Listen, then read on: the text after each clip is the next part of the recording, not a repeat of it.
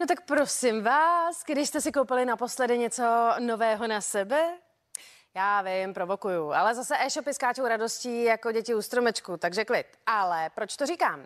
I ze starých hadříků může být velké teátro, koukněte se.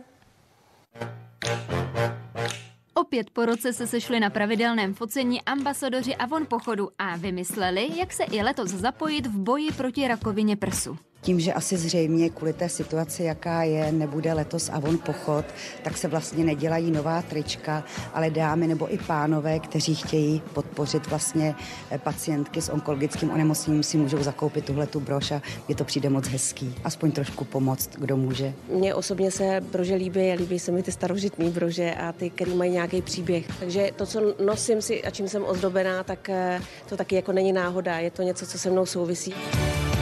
Kromě oživení outfitu můžete brož brát jako šperk. I když, jak přiznávají moderátorky Gabriela Vašková a Monika Leová, řídí se spíš heslem, že méně znamená více.